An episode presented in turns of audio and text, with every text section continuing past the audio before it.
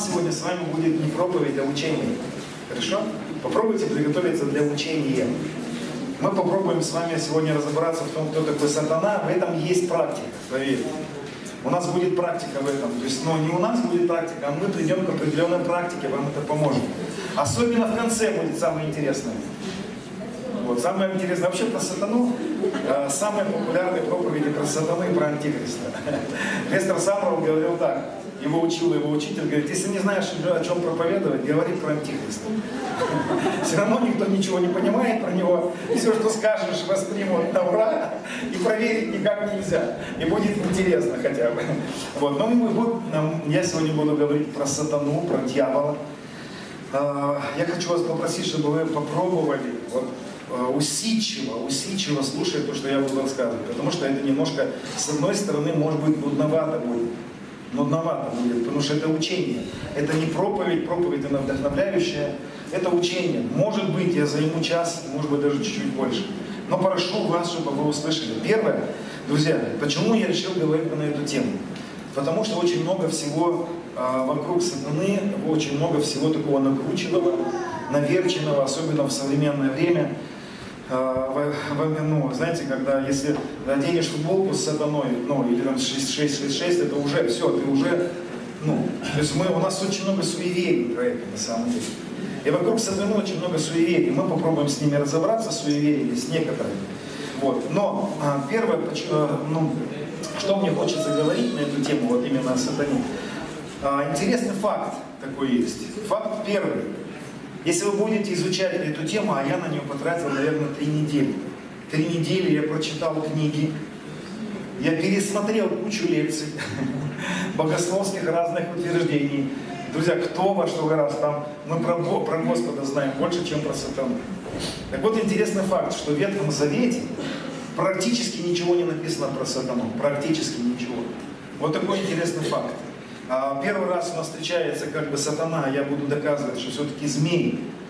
Но там не написано, который искушал вот Адама и Ева, там не написано, что это был сатана, это был змей. Вот. И вот первый раз как бы косвенно, вот там упоминается при искушении, мы посмотрим, я докажу, что это был сатана, потому что есть такие утверждения, что это вроде был не сатана, это был просто змея какая-то. Вот. Но второй раз сатана упоминается в Писании, представьте себе, только в книге Иова. А книга Иова появляется только после того, когда Израиль, 10 колен выходит из Вавилонского плена. Не 10 колен, а именно Иуда, а, колено Иудина, Вениаминова, да, Левия. Они попадают в Вавилонский плен, выходят из плена, вот тут они приносят с собой книгу Иова. И вот тут первый раз появляется уже сатана, который приступает перед Богом, и у него какие-то функции появляются. Друзья, у сатаны нет рабов, у него нет вот эти все образы, знаете, что это такой, э, э, сидит там пентаграмма, у него трон, рога, вот это все ерунда. Это все неправда на самом деле. Я вам расскажу, кто он такой. Если вы повнимательно послушаете, дадите мне возможность, я вам расскажу, кто он, какая его функция, и когда мы поймем, кто он, у нас многие вопросы станут по-другому решаться, мы по-другому начнем смотреть на мир, по-другому смотреть на нашу жизнь. И будем понимать его умыслы. Потому что Павел говорит, что нам не безызвестны его умыслы. Значит, нам надо знать умыслы сатаны. Так вот, а, вот в Ветхом Завете как бы есть такая путаница. Путаница в Ветхом Завете, когда изучаешь про сатану, вот в чем. Несколько раз в Ветхом Завете сатаной называется сам Господь. Представляете? Сам Господь называется сатаной. В одном тексте написано, что Господь возбудил Давида исчислить народ израильский, и потом за это наказал еще. Это написано в второй книге царств. А в Паралипоменон эта же самая история написана так. Возбудил сатану, сатана Давид. И вот как это понять? В одном тексте написано, что Господь возбудил Давида исчислить, в другом написано сатана. Странно, что Господь сатана, что ли? А первый раз, где употребляется имя сатана, вы вообще сейчас удивитесь. Первый раз слово сатана употребляется в еврейском языке. Вы, вот, вы понимаете, бытие было написано на иврите. И вот на иврите первый раз слово сатана употребляется, когда Господь сотворил человека. Это в Библии упоминается. Но сатана был как личности до этого. Но упоминается первый раз, когда сотворил Адама, и в Адаме была и Ева. Они были как бы одно в этот момент. И когда Еву выставил, вытащил Господь из Адама, и в иврите написано «поставил ее сатаной». Напротив, напротив Адама. Он поставил ее сатаной противиться ему. И все мужики улыбнулись потихонечку, но не подали виду. Потому что как бы, попробуй как бы сразу раз и... На самом деле, да, женщина это тоже сатана, но не в плохом смысле. Женщина это благословенный сатана. Я вам сейчас объясню. Есть сатана. Ну, не всегда как, как получается. Я сейчас вам объясню, в чем функция сатаны женщины, как сатаны. Почему Господь как сатана? Вообще сатана переводится противник, противиться. И противиться можно злу, а можно противиться добру. Это просто слово сатан. Еврейское слово сатан противник, противиться. И вы понимаете, что они друг другу противятся. Кто противится? Два сатаны, они противятся друг другу. Можно противиться злу, и это будешь ты хорошим сатаной. И жена, помните, когда э, жена у... Э, вот какая функция у жены на самом деле? Противиться глупости мужа. Хорошему противиться, злу противиться. Помните, жена у Понти Пилата? Что она? Она ночью видела сон, проснулась, она говорит, не убивай этого праведника. Она противится злу, то есть у жены есть такая функция показать мужу, дать мужу э, понимание, что что-то в его жизни вот ну, неправильно он делает. Но я не буду здесь, потому что все женщины сразу сказали, а я так и знала. Я так и знала, что я шире куда хочу, туда и хочу. Я догадывалась, что эта функция мне дана от Бога. Не путайте с главенством не путайте, да. Но, опять же, эм, мы видим, допустим, в Библии упоминается еще один раз слово сатана, когда Валаам, пророк Валаам, его нанимает Валаак, царь Валаама, пророка нанимает, чтобы дает ему мзду неправедную, как Библия говорит, чтобы проклясть израильский народ. И Валаам уговаривает вроде как Господа все-таки пойти. И вы помните историю, встает ангел напротив Валаама и не дает ему идти. И осел падает, он бьет осла, осел заговорил э, на русском языке. Он говорит, я русским языком тебе говорил.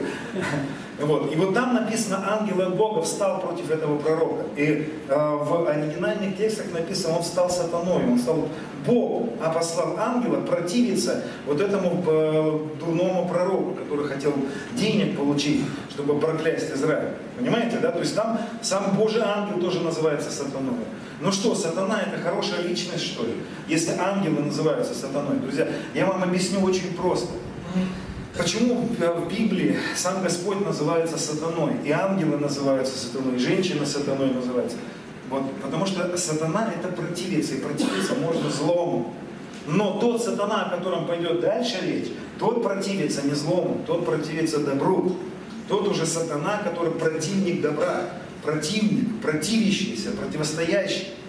И чуть ниже я буду объяснять, в чем его противление, в чем его функция. Вы, вы поймете это. И на самом деле, когда я разобрался с этим, многие тексты Писания стали на свои места. Поэтому, как в Библии называется сатана еще? Он называется еще дьявол. Да? Сатана переводится противник или противящийся, дьявол переводится клеветник.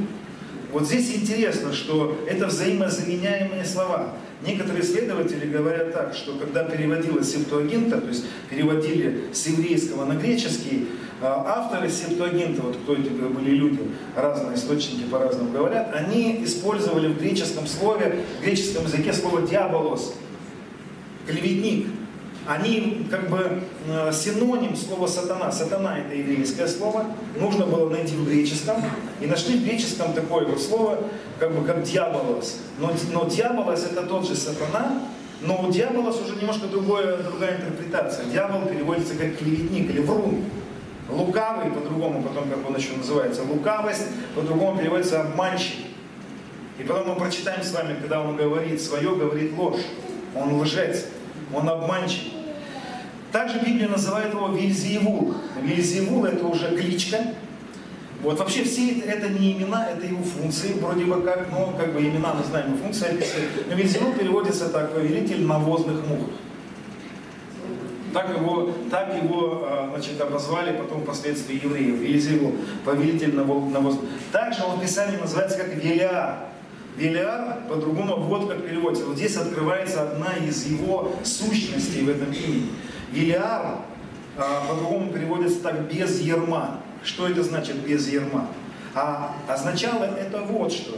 Сам себе велосипед, без ерма, непокорный, сам царь своей жизни, самоправедный, сам правит своей жизнью, непокорный никому, самостоятельный, не покорившийся Богу.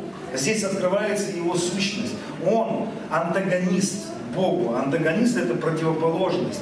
Вот. И я также слышал такие, ну и читал тоже в последнее время такие книги, что он как бы делает такой вывод, что сатана, он не противник Богу, ну, есть такая точка зрения, он как бы такой слуга Бога. Я сейчас попробую доказать свою, это мое понимание, я не верю, что сатана слуга Бога. Я не верю, что сатана использует, Бог использует сатану как своего слугу. Я в это не верю, я покажу вам, почему я в это не верю. Я основываюсь это на текстах Писания. Вот.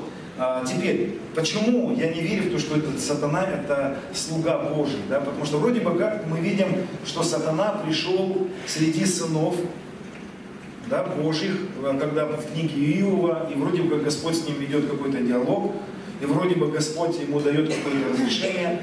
Ну, попробуем разобраться, что здесь не так, а почему все-таки это, на мой взгляд, сатана не является слугой Бога. Смотрите, Иакова, 1 глава, 16 стих написано, что мы знаем про сатану вот из Библии. Якова 1, 16, 17. Не обманывайтесь, братья мои возлюбленные и сестры.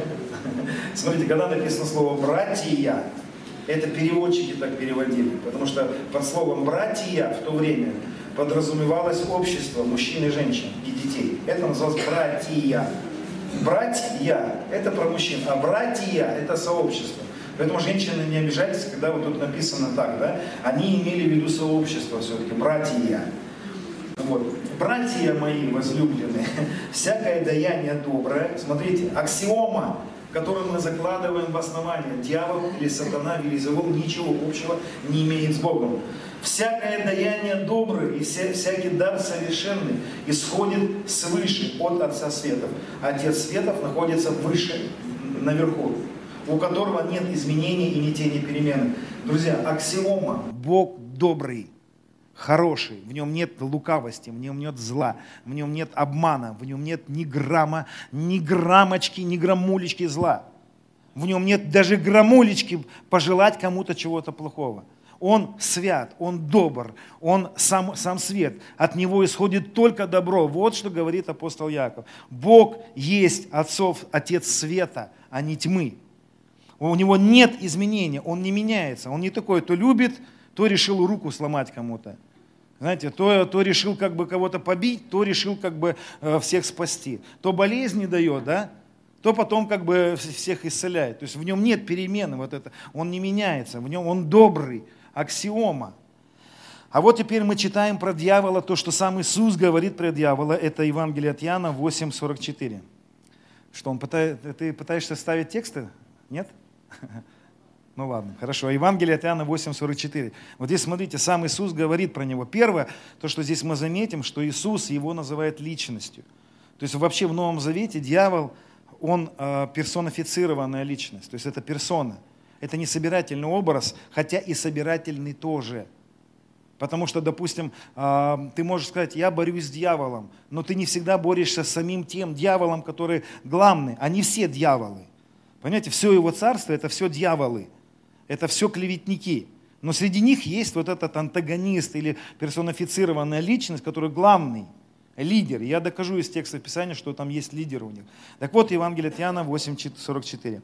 Ваш отец дьявол, он говорит к фарисеям, к еврейским вот этим лидерам. Он его уже называет как личностью, и он называет его отцом. То есть у него есть свое отечество, у него уже есть свое сформированная семейка, так скажем, да? Потому что наш отец, отец Светов, у нас разные отцы, разные.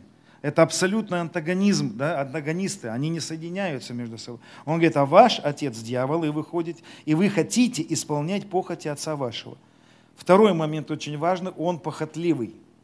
Этот, эта личность наполнена клеветой и наполнена желаниями похотливыми, грехом.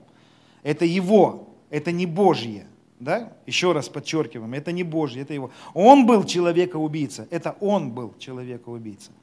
Кто был человека-убийца в Эдемском саду? Он был человека-убийца. То есть здесь сам Иисус говорит, что дьявол, он был человекоубийцей. Он был человекоубийца от начала. Другой перевод, когда человек, то есть в начале сотворения человека, человек был совершен, как бы, да, но он, вот этот сатана, стал тем, который убил человека. Чем? Ложью, подчеркиваем, потом мы еще с этим разберемся.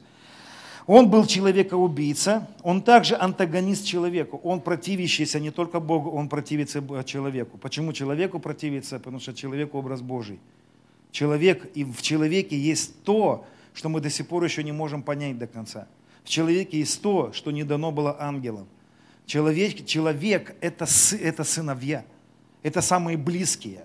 Это, а, как в, в Деянии апостолов написано, мы его и род с чем не могут похвастаться а, архангелы, херувимы и серафимы. Мы его род. Кто человек, что ты помнишь его? И вот из-за того, что мы его Божий род, он наш отец, этот, этот товарищ, который нам не товарищ, сатанюга такая ты, Ирод пузатый, как говорила мама моя, вот.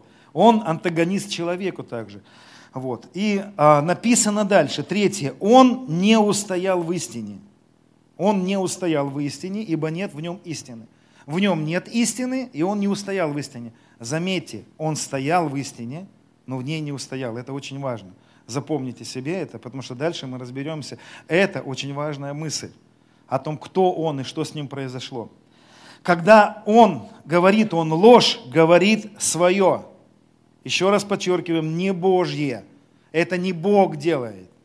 Это не связано никак с Богом. Он говорит свое, не Божье. Бог есть свет, добро абсолютное. А когда он говорит ложь, он говорит свое. Никаким образом не связан с Богом. Это абсолютно, тьма никак не связана со светом, никогда. Нельзя сказать, что тьма это часть света. Тьма это отсутствие света. Вот. Он лжец и отец лжи.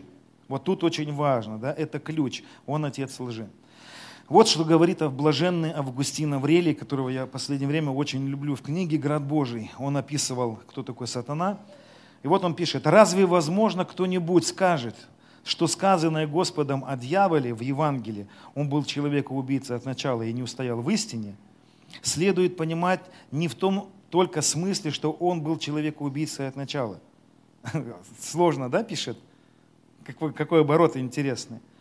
А, а вот начало человека, э, человеческого рода, с того момента, когда был сотворен человек, которого он мог бы убить посредством обольщения. Ну, то есть, другими словами, Августин говорит о том, что это сатана был там от начала, и он соглашается с этой мыслью, что это он был этим змеем.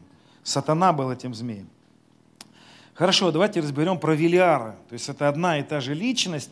Велиаром можно назвать и его всю команду, вот эту одну треть ангелов, которые, которые тоже мы разберем. Значит, про Велиара немножко прочитаем. Еще раз я доказываю мысль, что он с Богом ничего общего не имеет.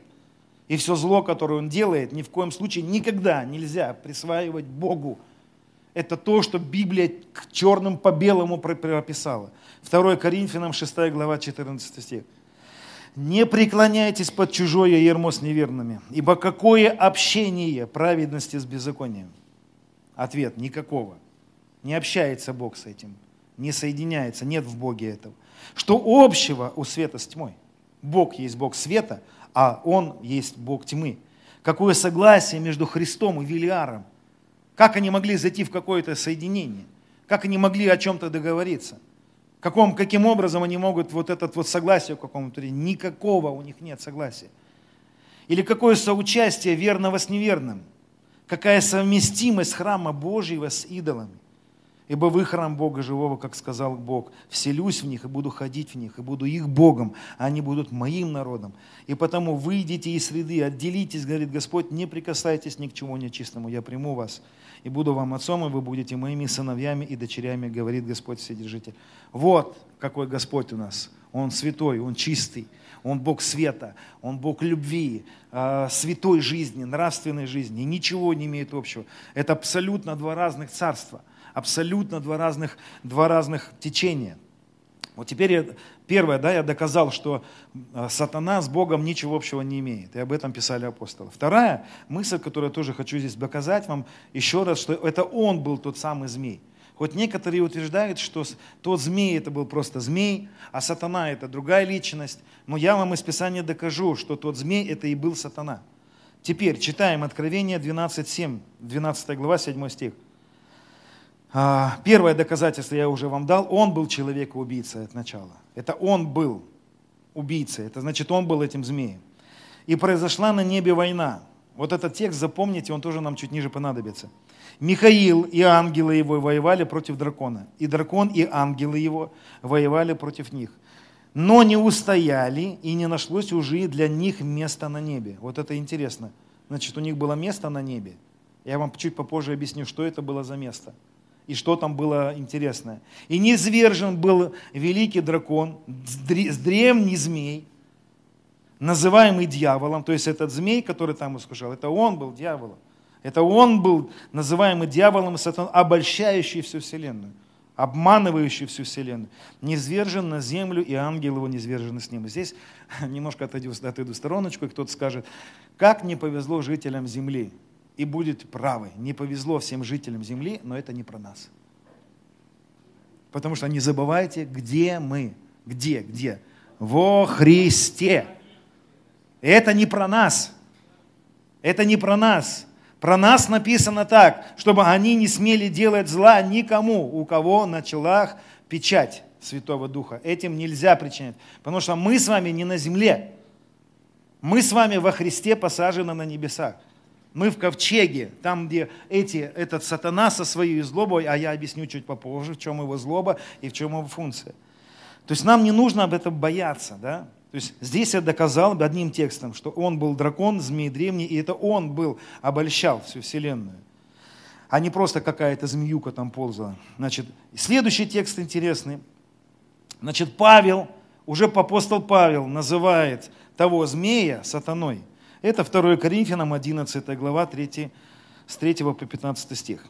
Вот здесь так написано. «Но боюсь, чтобы как змей хитростью своей прельстил Еву, так и ваши умы не повредились, отклонившись от простоты во Христе. Уже ловите функцию сатаны. Чего он хочет? Это не просто какие-то, знаете, там колдуны собрались, кровь кошки проливают, кожу там с пастырей сдирают. Там. Вот, э, вот так мы его себе представляем. Он такой, там такая магия, рога, э, ACDC играют на гитаре, эти рок-н-роллы, сатана там вместе с ними. Вот. Нет, это, это совсем другая функция у этого товарища. Хотя у него и подобные тоже слуги есть.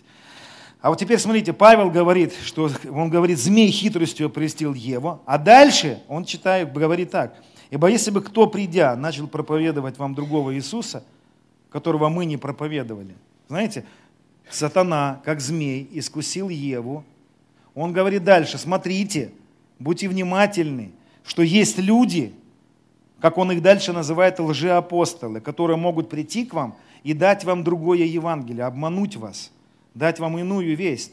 В правильном Евангелии мы говорим, что на кресте он примирил с собой мир – не вменяя людям преступления их. Придет другой и скажет, нет. Сначала надо чик-чик-чик сделать. Подрезать немножко надо в одном месте. Только тогда Господь тебя простит. Понимаете, в ложном Евангелии всегда нужно что-то доделать. И вот он здесь сравнивает, вот, если бы кто, придя, начал проповедовать другого Иисуса, которого мы не проповедовали, или если бы получили иного духа, которого не получили, или иное благовестие, которого не принимали, то вы были бы очень снисходительны к тому. Ибо таковые лжеапостолы, лукавые делатели принимают вид апостолов Христовых. Неудивительно, потому что сам сатана принимает вид ангела света, потому, что, потому и, не, а, и невелико дело, если служители его принимают вид служителей правды. То есть смотрите, какая аналогия, да? он проводит параллель между Евой, сата, змеем, и между этими лжеапостолами, которые приносили ложное Евангелие. И он называет этим змеем сатану. Поняли, какая логика, да? То есть здесь Павел доказывает, они тогда думали так и верили, что все-таки тот змей это был сатана. Вот. И я думаю, что очень важно для меня, допустим, тоже, когда я изучал эту тему, определить, что нет, все-таки сатана, и тот змей, это сатана был, это он был тот самый змей. То есть Павел называет его змеем. А вот еще одно доказательство, Римлянам 16.20. Вы сейчас поймете, почему я так нудно все это доказываю. А он говорит так, Римлянам 16.20. «Бог же мира сокрушит сатану под ногами вашими вскоре». Интересно, откуда Павел берет вот это вообще понятие? Бог мира сокрушит под ногами вашими сатану. А берется это из бытия, из третьей главы, где, когда уже произошел грех, Господь проклинает этого змея. И Господь говорит про змея вот какие слова. Смотрите, Павел говорит, Бог же мира сокрушит сатану под ногами. Сатану под ногами. Какую сатану и под какими ногами? Кто этот сатана и кого сокрушит? А вот в чем дело написано. «И сказал Господь Бог змею, сатана, змей под ногами. За то, что ты сделал это, проклятый перед всеми скотами и перед всеми зверями полевыми.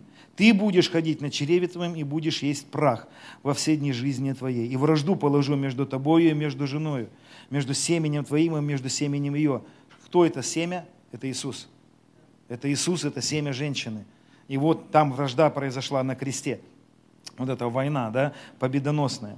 И оно, семя женщины, будет поражать тебя в голову, а ты будешь жалить его в пету. То есть вот здесь вот и Павел говорит, Бог мира сокрушит сатану под ногами. Потому что семя женщины – это Иисус, но и мы с вами тоже. Мы же с Ним одно со Христом, да? Поэтому мы, наступая на, на Него, наступаем чем? Наступаем истиной. И когда написано, что, он, что семя женщина будет поражать в голову, голова сатаны на самом деле, друзья, не находится где-то. Голова сатаны находится вот тут у нас. Голова сатаны – это мысли, которые он накидал в нашу голову.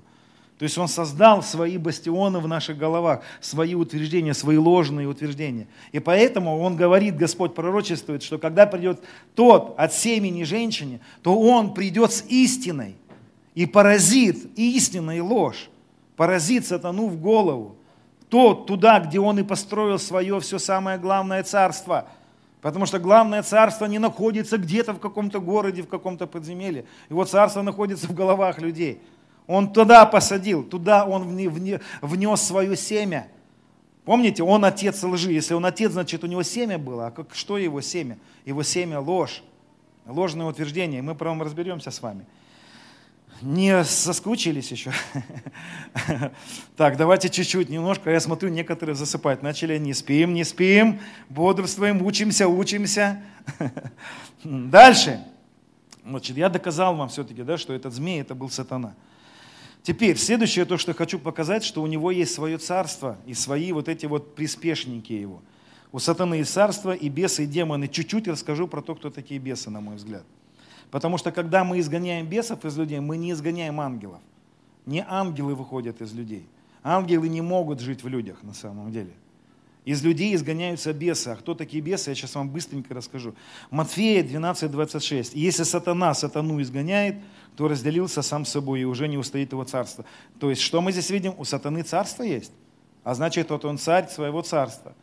И вот, на мой взгляд, мое понимание, друзья, что у сатаны есть ангелы, одна треть ангелов, одна треть ангелов, потому что мы читали в Откровении, Михаил вел войну, помните, да, и низвержен был сатана и ангелы его. И одна треть, я объясню, почему одна треть чуть попозже, друзья. Вот. И у него есть ангелы, одна треть, но у него также есть бесы. На мой взгляд, вообще про бесов очень мало написано в Библии, вообще не написано ничего про бесов. Бесы и демоны – это не ангелы. Ангелы, падшие ангелы – это а, падшие ангелы. А бесы и демоны, у них немножко другая анатомия. А, есть такое понимание, но оно сейчас более классическое. Допустим, Дерек Принц так учил. А, есть такое понимание, что когда был потоп, Ноев потоп, до Ноева потопа на земле жили и люди, и полулюди, полуангелы. То есть некоторые сыны, сыны Божьи, ангелы, входили к женщинам, у них рожались исполины. Эти исполины были злые, так написано – и потом, когда был потоп, вот эти души умерли в потопе, люди умерли, а души этих исполинов, вот этих полутварей, каких-то полулюдей, полуживотных, потому что они входили к животным и рожали разные вот эти вот полусущества. И я вам скажу, что я до того, когда узнал это, это чисто мистический мой опыт, он может быть не библейский, вообще в Библии вы такого не найдете. А, когда я только пришел в церковь в 99 году, Через два месяца после того, когда я пришел, а я очень сильно загорелся, Дух Святой меня сильно накрывал, наполнял, однажды ночью ко мне пришел Дух один и искушал меня и просил, чтобы я заключил с ним договор. Лицо его было как у крысы, тело его было как человеческое, но лицо как у крысы. Я тогда даже не знал, что есть такая, такое объяснение, что до потопа вот эти ангелы какие-то входили к, к женщинам, к скотинам и разным, и рожались полу вот эти вот создания разные. Они и были уничтожены в потопе. И души их, и есть бесы и демоны, которые остались на земле. Это я коротко объяснил, не буду все объяснять. Вот есть такая точка зрения, вот они как раз-таки и тянутся в тела. Они как раз и пытаются опять войти в тела. Они тоже развращенные были, у них тоже разные вот эти грехи были. Поэтому они, их мы и изгоняем иногда из людей, демонов вот этих. Они тоже подчиняются сатане. Это то, как я понимаю, то, как я верю. Они тоже подчиняются сатане, потому что Иисус изгонял бесов, а его обвинили, что он изгоняет бесов силою князя Бесовского. А князь Бесовский это, как Иисус говорит, если сатана изгоняет сатану, значит князь Бесовский сатана. Логику ловите, да? Может быть, потом переслушать даже надо, если кому-то будет интересно. Теперь подбираемся к важным мыслям. Как упал сатана? В чем был его грех? Вот тут вот очень важно разобраться. Это было предисловие. Быстренько я пробежал. Теперь, друзья, вот тут будет очень интересно. Значит, как упал сатана? Первое. А, ну, давайте прочитаем. Это, Иван, это 1 Иоанна 3.8. Кто делает грех, тот от дьявола. Смотрите, кто делает грех, тот от дьявола. Потому что сначала дьявол согрешил. То есть дьявол согрешил прежде человека. Первая мысль. Прежде падения согрешения человека согрешил прежде дьявол. Так написано. Потому что дьявол сначала согрешил дьявол. Для того-то явился Сын Божий, чтобы разрушить вот эти дела или последствия того, что он потом с человеком. Кто делает грех, тот от дьявола. Вот он дьявол, он первый согрешил, и потом все, кто делают грех, он первый, он царь, он папа, а они за ним потом идут.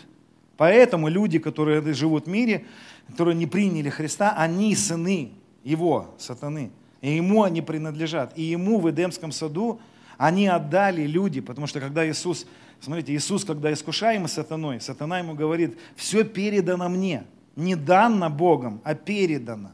Потому что данная власть на земле была дана человеку, а человек ее передал сатане. Поэтому и сатана Иисусу и говорит, все передано мне.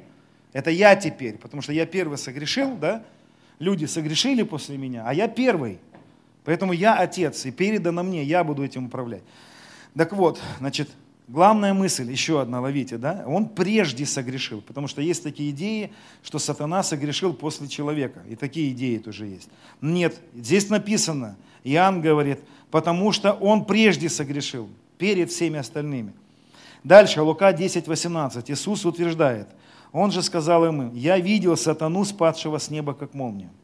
Вот тут вот уже начинается интересная вещь. Иисус говорит, что он видел сатану, спадшего с неба. Вот тут богословы, знаете, когда пытаются разобраться, когда произошло падение сатаны. Когда его произошло падение? И знаете, как отвечают правильно? Я считаю, что это правильно. Его падение произошло, происходит и еще произойдет.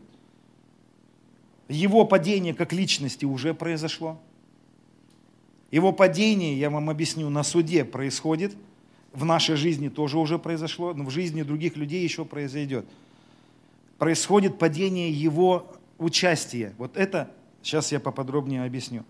Значит, Исаия описывает в 14 главе, некоторые тоже богословы утверждают, что Исаия в 14 главе описывает не про сатану, он описывает про э, царя Вавилонского – ну как можно сказать такие, про царя, такие слова про царя Вавилонского? А там написано в Исаии 14 главе вот что, 12 стих. «Как упал ты с неба». Я не понимаю, каким образом царь Вавилонский упал с неба. Ну, они говорят, некоторые исследователи говорят, это притча, это как бы притча. Я считаю, что это прямое, это мое понимание, я на себя эту ответственность беру. Я считаю, что здесь конкретно речь идет про сатану. Потому что, смотрите, как упал ты с неба, Деница – Деница – это в, некоторые переводят как э, Венера, это первая звезда, которая появляется перед утром, она самая яркая перед утром, такая утренняя звезда. Вот. Но другие переводят, и евреи, вот равина, они переводят Деница как утренняя заря или восходящее солнце. То есть смотрите, он, он упал с неба, а Иисус сказал, он же сказал, я видел сатану, спадшего с неба. Сатана упал с неба. А здесь Исаия говорит, ты упал с неба, Деница. Восходящее солнце было. Вот теперь смотрите, интересная вещь какая. Почему про сатану написано, что он был Деница или утренняя заря, сын зари, разбился о землю, попирающие народы, а говорил в сердце своем, возвойду на небо, выше звезд Божьих, вознесу престол мой, сяду на горе, в сонме богов, на краю севера, взойду на высоты облачные, буду подобен Всевышнему. Вот грань, часть его, часть его вот этой вот натуры поганой, которая, с которой он не, не справился и допустил вот эти мысли, что он подобный Богу. Еще раз повторяю, сейчас чуть попозже я вам объясню, в чем его подобие было. Чем он хотел уподобиться Богу. Так вот теперь возвращаемся, потому, почему его называют Деница или утренней зарей.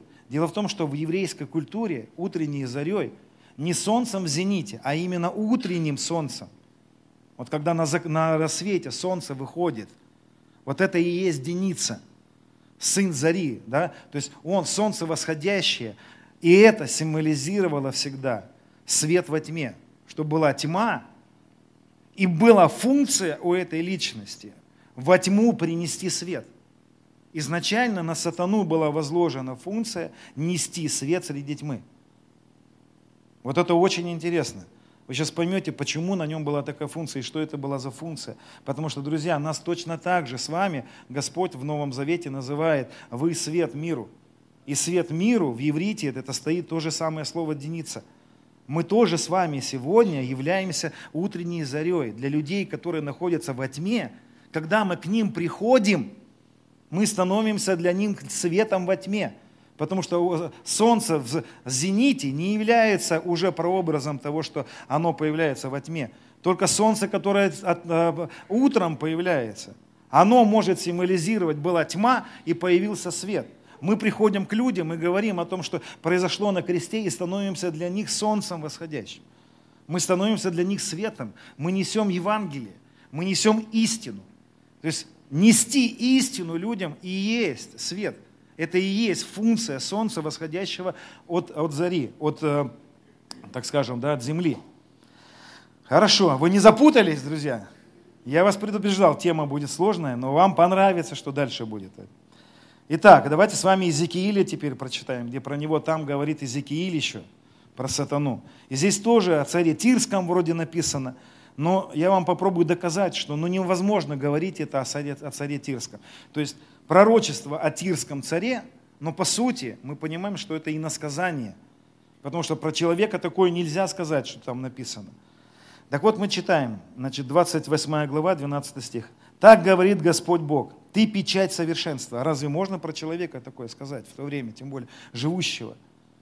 Разве был когда-то на земле человек, какой-то царь, который был печатью совершенства? Ну нет, я, я уверен, что это не про человека написано.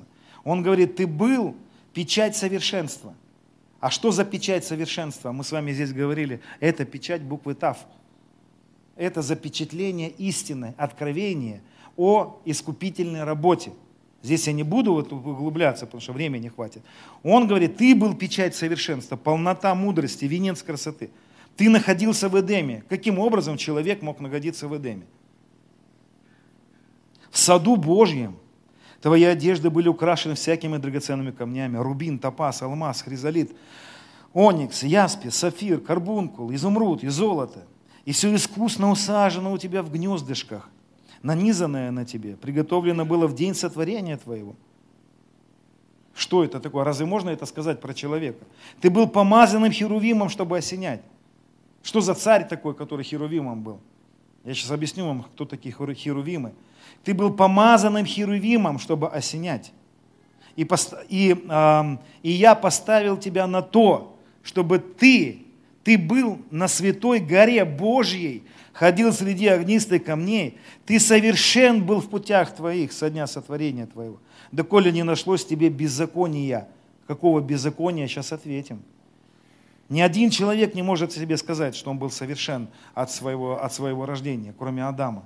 Как это может про царя Тирского написано, когда после Адама все рождались уже не в совершенстве? Ну явно, что это не про, не про человека идет речь. Смотрите, ты был совершен в путях от обширности торговли твоей внутреннее твое исполнилось неправда, и ты согрешил. И я, извергнул тебя, как нечистого с горы Божьей, с горы Божьей, падения. Изгнал тебя, херувим осеняющий из среды огнистых камней. От красоты твоей возгордилось сердце твоего.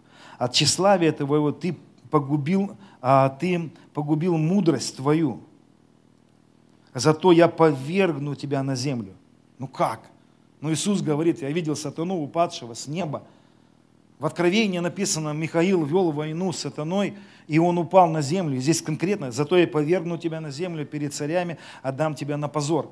Вот здесь еще одно доказательство, что речь идет про сатану. Про какой позор идет речь. Смотрите, он говорит, я повергну тебя на землю, отдам тебя на позор. Слово позор, которое здесь написано, речь идет о шествии, когда вели, помните парад победы? Да, Великая Отечественная война на Красной площади. Ведут врагов на позор. То есть это пораженного царя ведут на позор со всей его армией. И здесь написано про эту личность, что он говорит, я отдам тебя на позор. А потом в Колосинах во второй главе 14 стихом написано, истребив учение, бывшее о нас рукописание, которое было против нас, он взял его от среды и пригвоздил ко кресту, отняв силы у начальств и властей, властно подверг их позору, восторжествовав над ними собою. Какому позору? Кто был подвержен? Был сатана подвержен со всеми бесами. Когда Христос висел на кресте, Он что-то совершил такое, что разрушил дела дьявола и властно подверг в этот момент позору его, вот этому поражению. Дьявол был поражен. И провели вот это шествие пораженного. Понимаете, да, как, какая параллель? То есть про кого здесь написано в, э, у Иезекииля? Да про сатану, про падших духов написано. Потому что Павел говорит в Колосинах про, про каких-то начальств и властей, которые были повержены и подвергнуты позору, вот этому маршу позора. Я представляю, что я сейчас рассказываю то, что нам было за две лекции говорить. Но я быстро, быстро, быстро, чтобы, потому что на следующее воскресенье уже неинтересно про сатану говорить. Тут я так сидел, когда готовился, думаю, растянуть на два, на два служения – да что два служения про сатану говорить? Быстренько проговорим про него, как бы, и на следующее служение будем опять про Господа говорить. Хорошо, друзья. Подбираемся теперь. В чем же грех сатаны? Друзья, в чем грех сатаны? А вот теперь послушайте мою версию, в чем был грех его. Смотрите, в Иезекииле написано, что он был херувим, осеняющий. осеняющий. Что такое осеняющий херувим? Смотрите, он был херувим осеняющий. В Писании описано два херувима, которые находились и находятся на крышке ковчега. Два херувима на крышке ковчега, которые крыльями своими осеняют. Осенять – это покрывать. И функция покрытия крыш, э, вот, э, крыльев херувима – это прообраз покрытие грехов, потому что на крышку ковчега кропили кровью. Сейчас вот внимательно слушайте меня, друзья. Я сейчас объясню, в чем его был грех. И в чем он, в какой грех он подталкивает других людей. Есть такая версия, что было три херувима. Вначале было три херувима, у которых были эти крылья, чтобы покрывать грехи. Было три херувима. Почему на крышке ковчега осталось два херувима? И почему одна треть с этим херувимом падает – Почему одна треть? Потому что две трети остаются и продолжают находиться в истине. Помните, Иисус говорит, что дьявол не устоял в истине. В какой истине стоят херувимы? Херувимы, когда на крышку ковчега, на Йон-Кипур э, брызгалась кровь, херувимы покрывали грехи людей. И роль херувимов – это проецировать Бога на Вселенную. Проецировать, какой Бог – проповедовать о том, что произошло. И два херувима продолжают проповедовать об искупительной работе Христа, о том, что крови достаточно. Два херувима покрывают и продолжают свидетельствовать. Потом мы видим уже, что два херувима в Писании с этими лицами остаются. А третий херувим, знаете, в какой истине не устоял этот херувим? Он не устоял в истине о милости. Почему? Потому что есть, такая, есть такое а, понимание, что а, вообще сатана и вот этот вот весь прообраз херувимов, он очень похож на судебную систему. Вот тут сейчас послушайте внимательно. Значит, а, есть такое толкование, такое понимание, что вот что происходило на небе, и в чем не устоял сатана, и в чем его функция была, и почему, в чем его грех произошел. Значит, а, есть такое понимание, что на небе происходил суд. Бог, как судья, отправляет каких-то ангелов наблюдать за людьми, которые, а, которые согрешают. И помните, есть рукописания, которые пишутся про нас. Библия говорит о том, что ангелы пишут про нас рукописания. Плохие, то, что мы плохое сделали. И вот эти ангелы приносят это на суд перед Богом. Вот только послушайте меня. Сейчас вот тут вот тут сама изюминка. Эти ангелы приносят на суд перед Богом и говорят, вот свиток.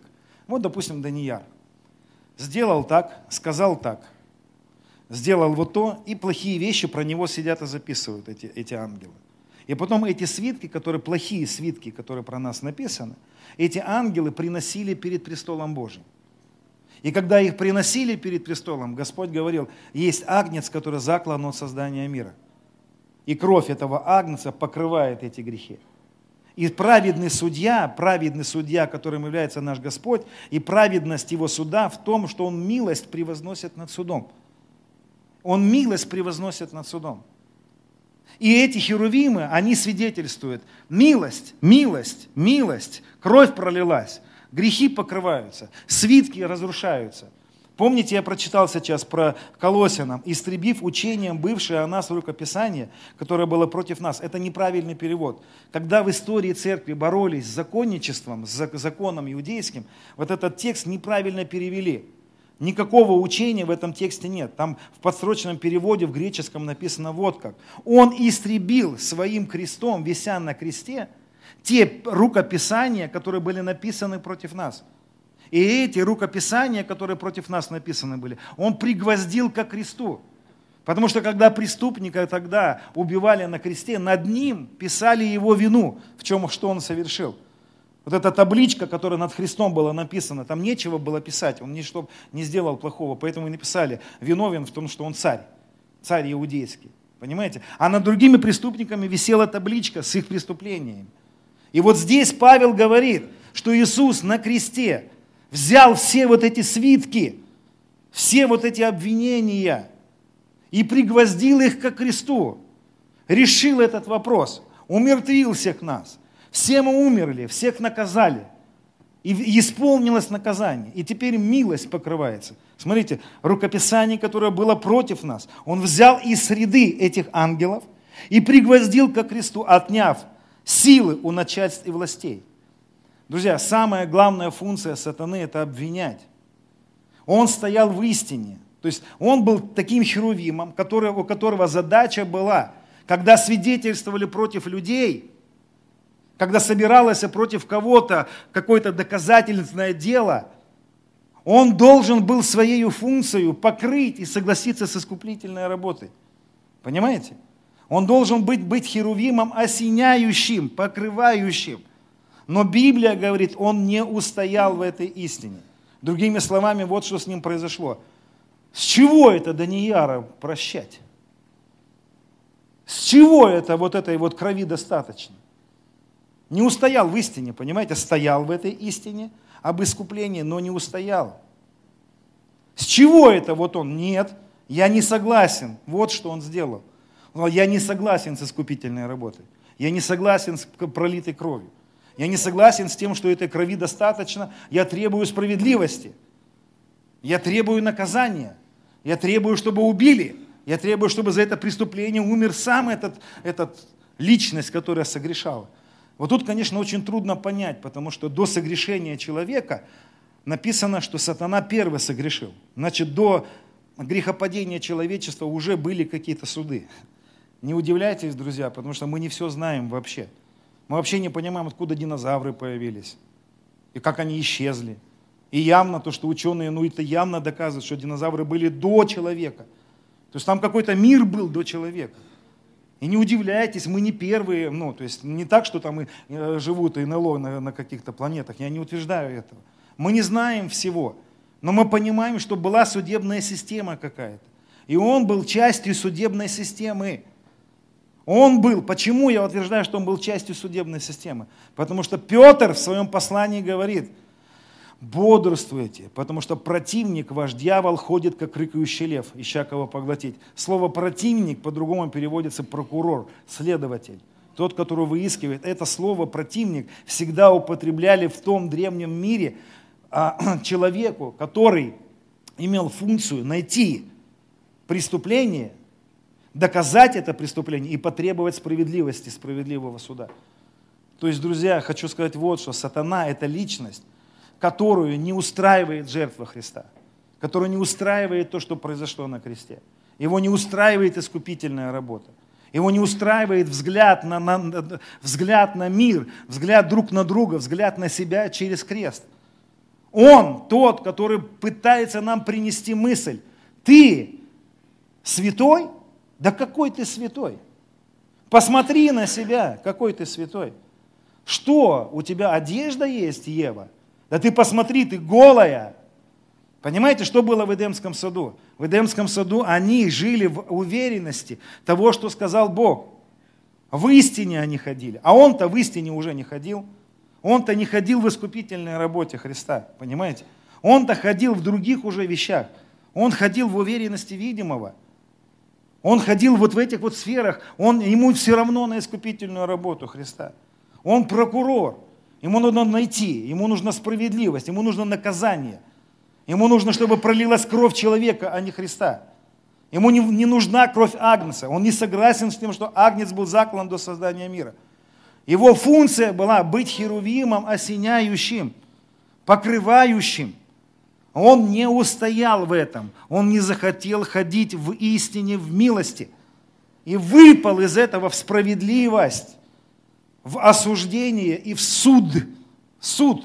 Он стал судьей. Вот когда Писание говорит, стану подобным ему. Друзья, только Бог судья. Только Бог может быть судьей. А он решил не просто быть прокурором, он решил быть еще и судьей. Он решил быть еще и э, исполнителем этих всех. Я как Бог. Я сяду и буду судьей. Я не просто, ах, вы, ты, ты судья такой. Ты решил не наказывать, ты решил покрывать. Нет, теперь я буду судьей. Понимаете, вот что с ним произошло. Он не устоял в истине. В истине не устоял. Вот его главная проблема. Он был человек-убийца от начала и не устоял в истине. Какой человек-убийца? Да прокурор он. Прокурор, которому наплевать на то, что э, президент высвободил амнистию. Ему не хочет этой амнистии. Он хочет убить. Он хочет справедливости. Он хочет говорить о человеке не через призму креста, а через призму его дел. А теперь послушайте, друзья, неужели этого среди нас нет? Неужели мы порой себя не ведем, как сатана? Неужели мы порой себя не ведем, как он, и не соглашаемся с ним, и не становимся сатаной? Вот теперь послушайте интересную мысль, друзья. Когда Библия говорит «не судите и не судимы будете», я раньше думал вот как. Значит, Вообще молчать, ни про кого ничего сказать нельзя. Ну, посидели что-то, поговорили про кого-то. О, Господи, посудачили опять про кого-то. Прости, Господи. А я теперь по-другому понимаю. Смотрите, как правильно понимать этот текст. Не судите и не судимы будете. Вот как правильно сказать. Когда кто-нибудь согрешает против нас, можем ли мы говорить про этот грех человека? Ну или вот мы знаем, там страна напала на другую страну, ну и так далее. Конфликтная ситуация. Есть конфликт есть грех одного против другого. Можем ли мы посидеть и поговорить с вами на, кух, э, на кухонке за чашечкой чая об этих событиях? Поговорить мы можем, а выносить вердикт к осуждению не должны. Когда Писание говорит «не судите», речь не идет о том, чтобы нам не обсуждать ситуацию. Речь идет о том, чтобы мы, обсуждая вину кого-то, не приходили к обвинительному в вердикту, чтобы мы не стали сатаной, чтобы мы не заняли роль Бога. Понимаете?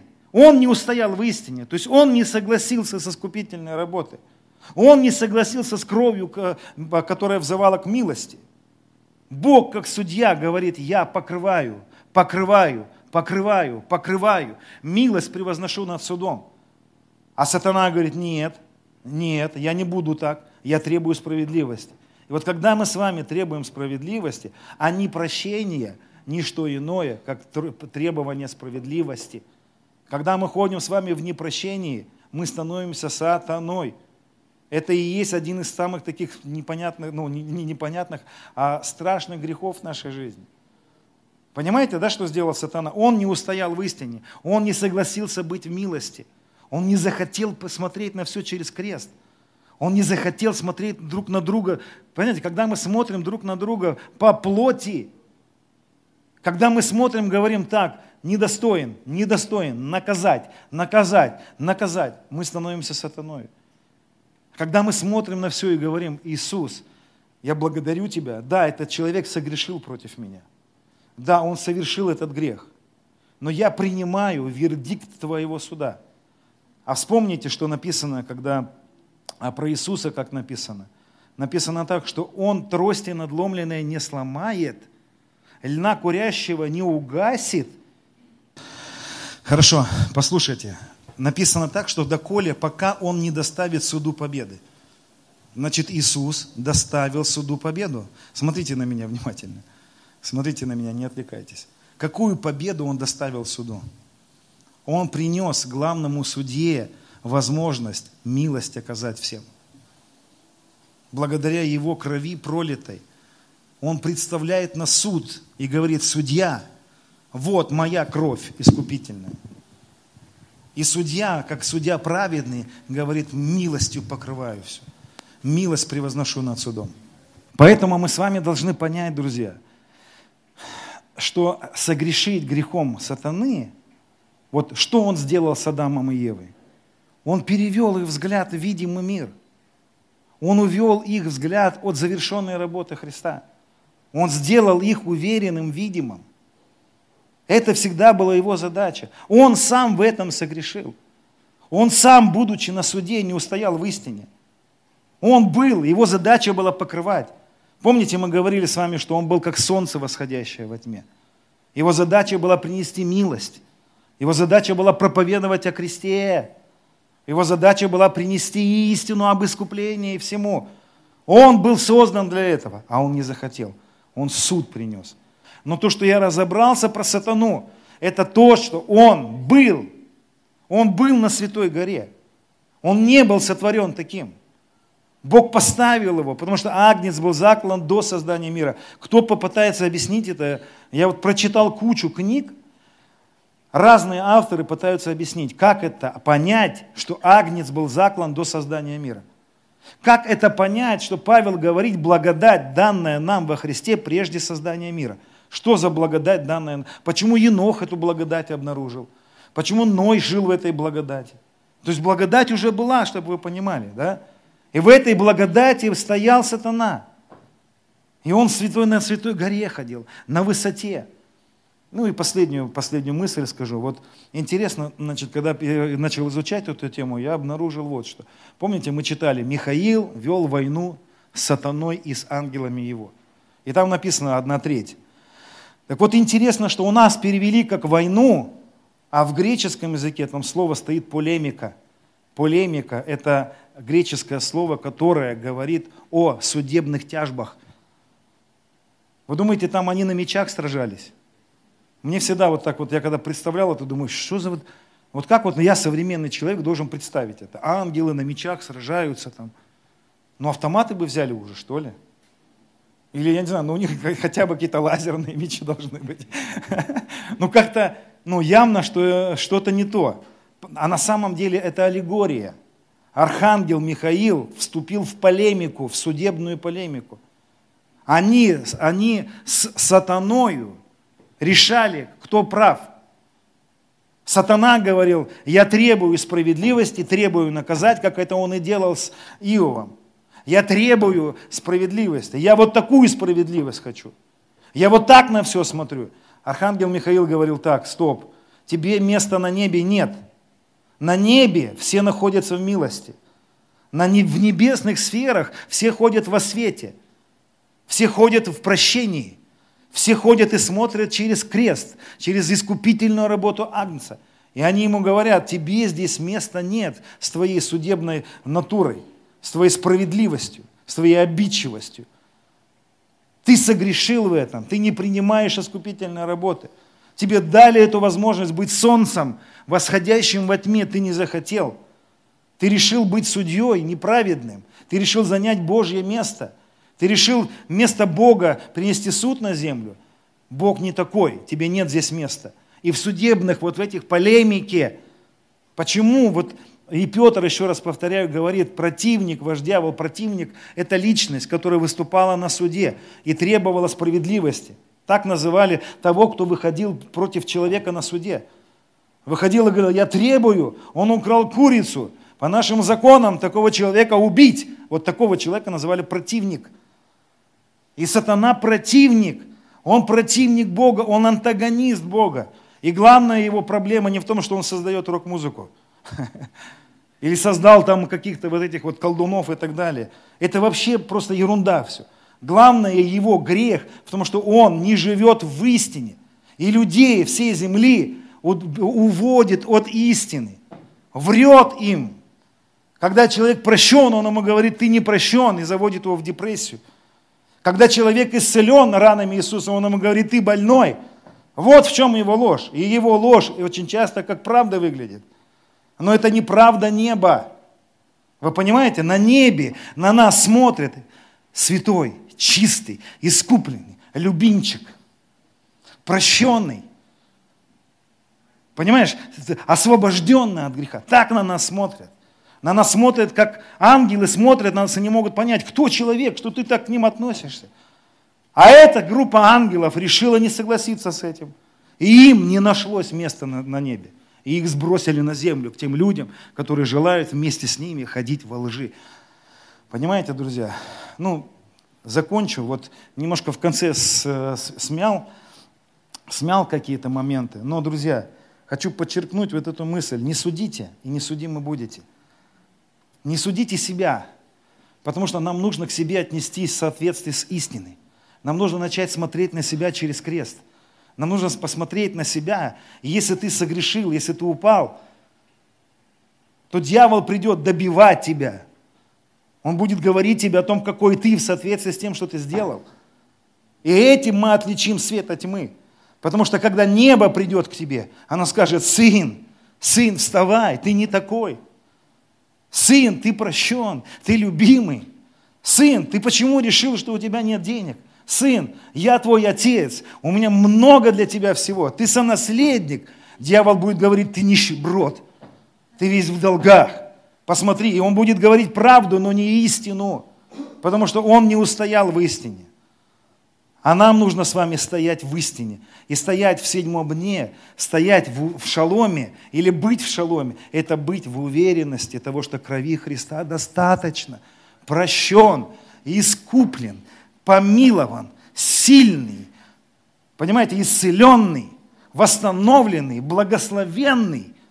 Нет, я не благословенный. Я же вижу, что я проклят, не устоял в истине. Понимаете, что с нами происходит? Потому что Он милость превозносит над судом. И на небе нет места всей этой поганой, поганому суду. Это все преисподня. Это все от сатаны. Это Он. А для нас это очень серьезное испытание на самом деле, ходить в прощении. Потому что мы с вами здесь, ну как бы, я не знаю, среди вас людей, которых изнасиловали, убили, там детей, ну у нас практически нет таких среди нас людей. Я помню, как мы встречались ну, с людьми, которые там, с детства там, насиловали, насиловали, издевались. И попробуй потом этому человеку стоять в истине. Это очень непросто бывает, друзья. Но вот нет у нас выбора во всей этой мерзости, которая происходит, стоять в осуждении. Мы можем сказать, что это неправильно. Мы можем сказать, что это неправедно. Но суд Богу отдать. А со своей стороны сказать, мне крови Христа достаточно, а для меня на кресте весь мир распят, и я для мира прощаю, отпускаю. Требую смерти. Ха, подожди, смерть уже была. Послушай, смерть уже была. Требую отдать долги. Подожди, ведь на кресте все долги были отданы. А если я все требую и не прощения, значит мне недостаточно крови Иисуса. Значит, я не устоял в истине. Значит, на суде я перехожу на сторону обвинителя и не соглашаюсь с тем, что Агнца и его работа достаточно. И знаете, друзья, хочу вам сказать, я глубоко сомневаюсь, что когда придет Иисус, заберет церковь, закончится эра Агнца. У меня такое ощущение, что то, что было совершено на кресте, это вечное. Это вечное искупление. Это то, что в вечности никогда не закончится. Это то, что в вечности будет всегда правдой. Это то, что в вечности всегда придется еще миллиарды-миллиарды лет, это будет нашей правдой. Еще непонятно, сколько потом будет беззакония и людей, которые не согласятся жить в этой правде. Кто-то скажет, ты намекаешь, что на небе потом возможно падение. Я не говорил этого. Я не знаю. Я знаю точно, написано, он первый согрешил. Значит, до грехопадения человека согрешил сатана. А его грех был в том, что он не устоял в истине. А значит, он стоял в истине. А значит, не устоял. А значит, там были ситуации, где ему нужно было покрыть, а он не покрыл, а требовал справедливости. Он был в непрощении. Он пошел вот в эту злость. И знаете, что вот, ну, еще, извиняюсь, последнюю мысль скажу. Там а, у, Иезекииля, у, Исаия, у Иезекииля написано, или у Исаия, сейчас я быстренько найду, а, да, у Иезекииля написано, что у него был свет, огонь, и Господь говорит, я заберу у тебя твой огонь. Ты не спал, ты упал, ты не стоял в истине. Я заберу у тебя огонь. И когда у сатаны забирают огонь, конечно, он проваливается во тьму. Знаете, друзья, а, тьма как похоть, тьма как а, все сексуальные грехи, жадность, ленность, это всегда следствие того, что мы не стоим в истине. Грех всегда в единственном числе. Грех – это перестать своей реальностью делать то, что произошло на кресте. А остальное все – следствие тьмы. И вот это следствие, поэтому в Библии грех всегда в единственном числе называется. Если мы в похоти, это значит, что у нас есть грех. А грех какой? Я перестал своей реальностью делать искупительную работу Христа. Я перестал верить, потому что Он очистил меня от рабства греха. Я перестал ходить в истине, что я свободен. Я перестал жить со Святым Духом. Ох, друзья, вот такая вот интересная тема. Спокойно так. Я знаете, что предлагаю сделать, друзья? Посмотрите свое сердце сейчас, давайте заглянем. Если там тьма где-то завелась, еще раз слушайте, если завелась тьма таким, под таким понятием, как «не могу простить этого человека», «хочу справедливости», «хочу, чтобы он был наказан», если есть такое, слушайте, я такое помазание сейчас вот чувствую здесь, Настя, выйди. У меня такое ощущение, что здесь реально вот эти херувимы, которые свидетельствуют о кресте. Нам нужно свет, утреннюю зарю пустить. Друзья, нам нужно пустить утреннюю зарю. Нам нужно, чтобы в сердцах наших зашло солнце правды. Нам нужно, чтобы всякие уголки тьмы были просвещены истиной. Если там загрузилась какая-то ложь под названием «я болею», «я умру», пусть прямо сейчас свет истины придет в это место. И свет истины говорит так, ты не умрешь, ты будешь жить. Если вдруг тьма какая-то проникла в сердце, ложь, да он не любит меня, если бы любил меня, разве это произошло бы со мной? Разве то произошло бы со мной? Это тьма. И нам надо позволить, чтобы сейчас херувимы истины, осеняющие херувимы, свидетельствовали нашему духу, свидетельствовали нам. Он покрыл, Он любит, Он любит, Он любит, Он любит. Когда в 18 году я был на Украине, в городе Измаил, и в первую ночь я лег спать, и ночью во сне ко мне пришел Гавриил, архангел, ангел Гавриил. Он стоял, у него была большая улыбка на лице. Он смотрел на меня, и он мне сказал, ты знаешь истину. И он так был рад тому, что я знал истину. Он говорит, я тоже знаю истину. И он улыбался, и он поднял свои ризы, и ризы его были, как будто бы это было продолжение тела его. То есть на нем были одежды, я не видел крыльев у него – не видел я крыльев, но у него были ризы, как крылья. И он смотрел на меня и говорил мне, я буду свидетельствовать тому, что ты проповедуешь о кресте. И он тот дом, в котором мы собирались, вот так покрыл своими, своими ризами.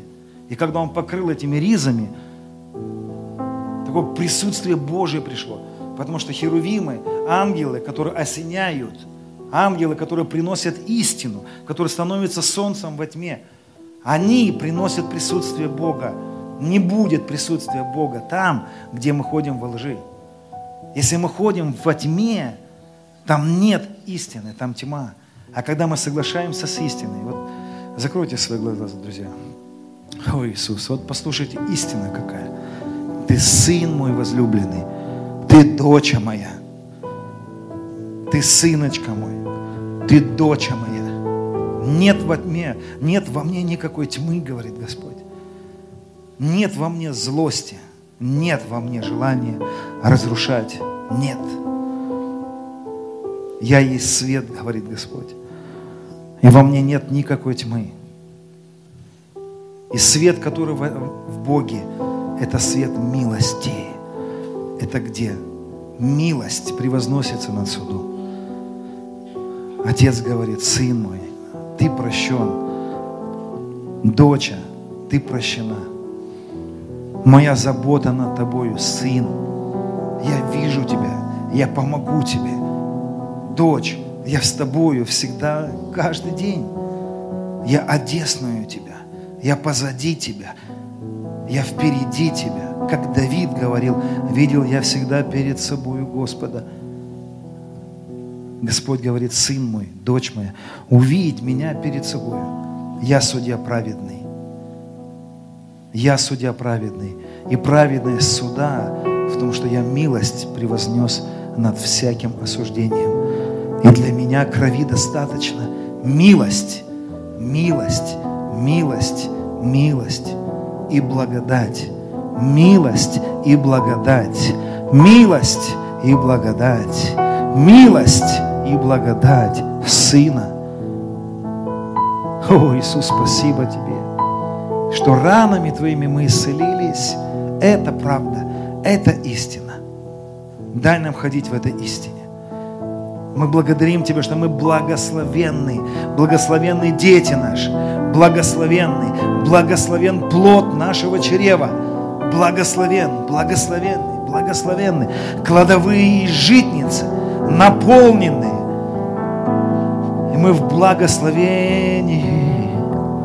И, Отец, мы отпускаем тех, кто против нас согрешал. Мы не становимся, как сатана, а когда становились, когда действовали, как сатана, мы исповедуем этот грех перед Тобою. Когда мы становились судьями, требующими суда, требующими осуждения, требующими наказания и справедливости.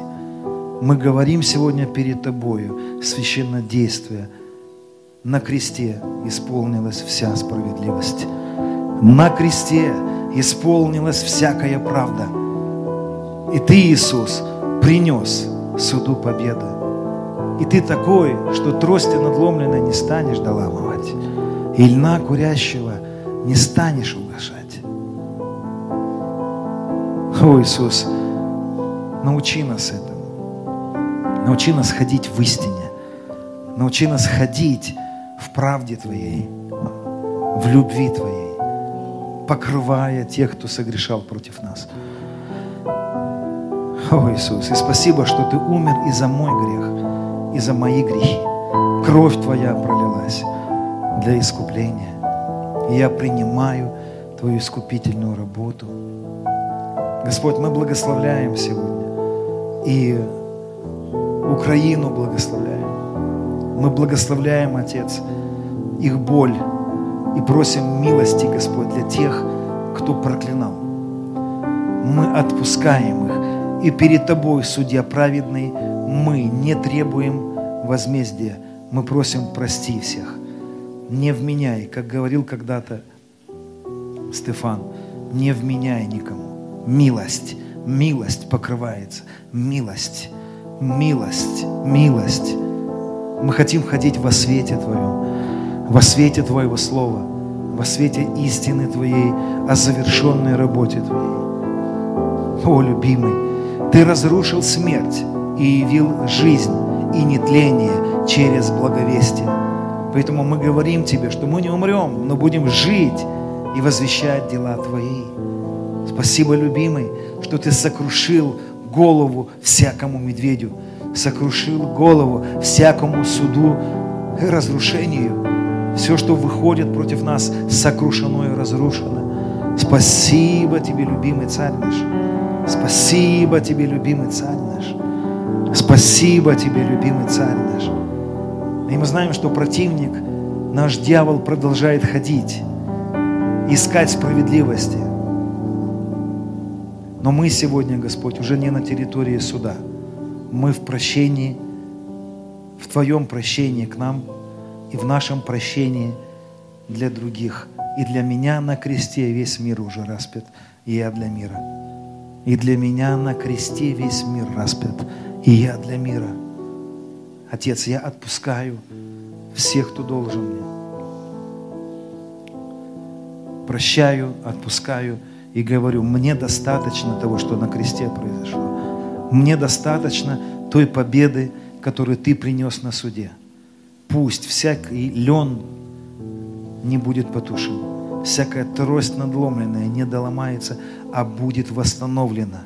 Восстанови все то, что было надломлено. Любимый наш царь, спасибо, что ты такой, что ты не пришел, как сатана, сломать, но ты лишил силы, имеющего державу смерти, то есть дьявола.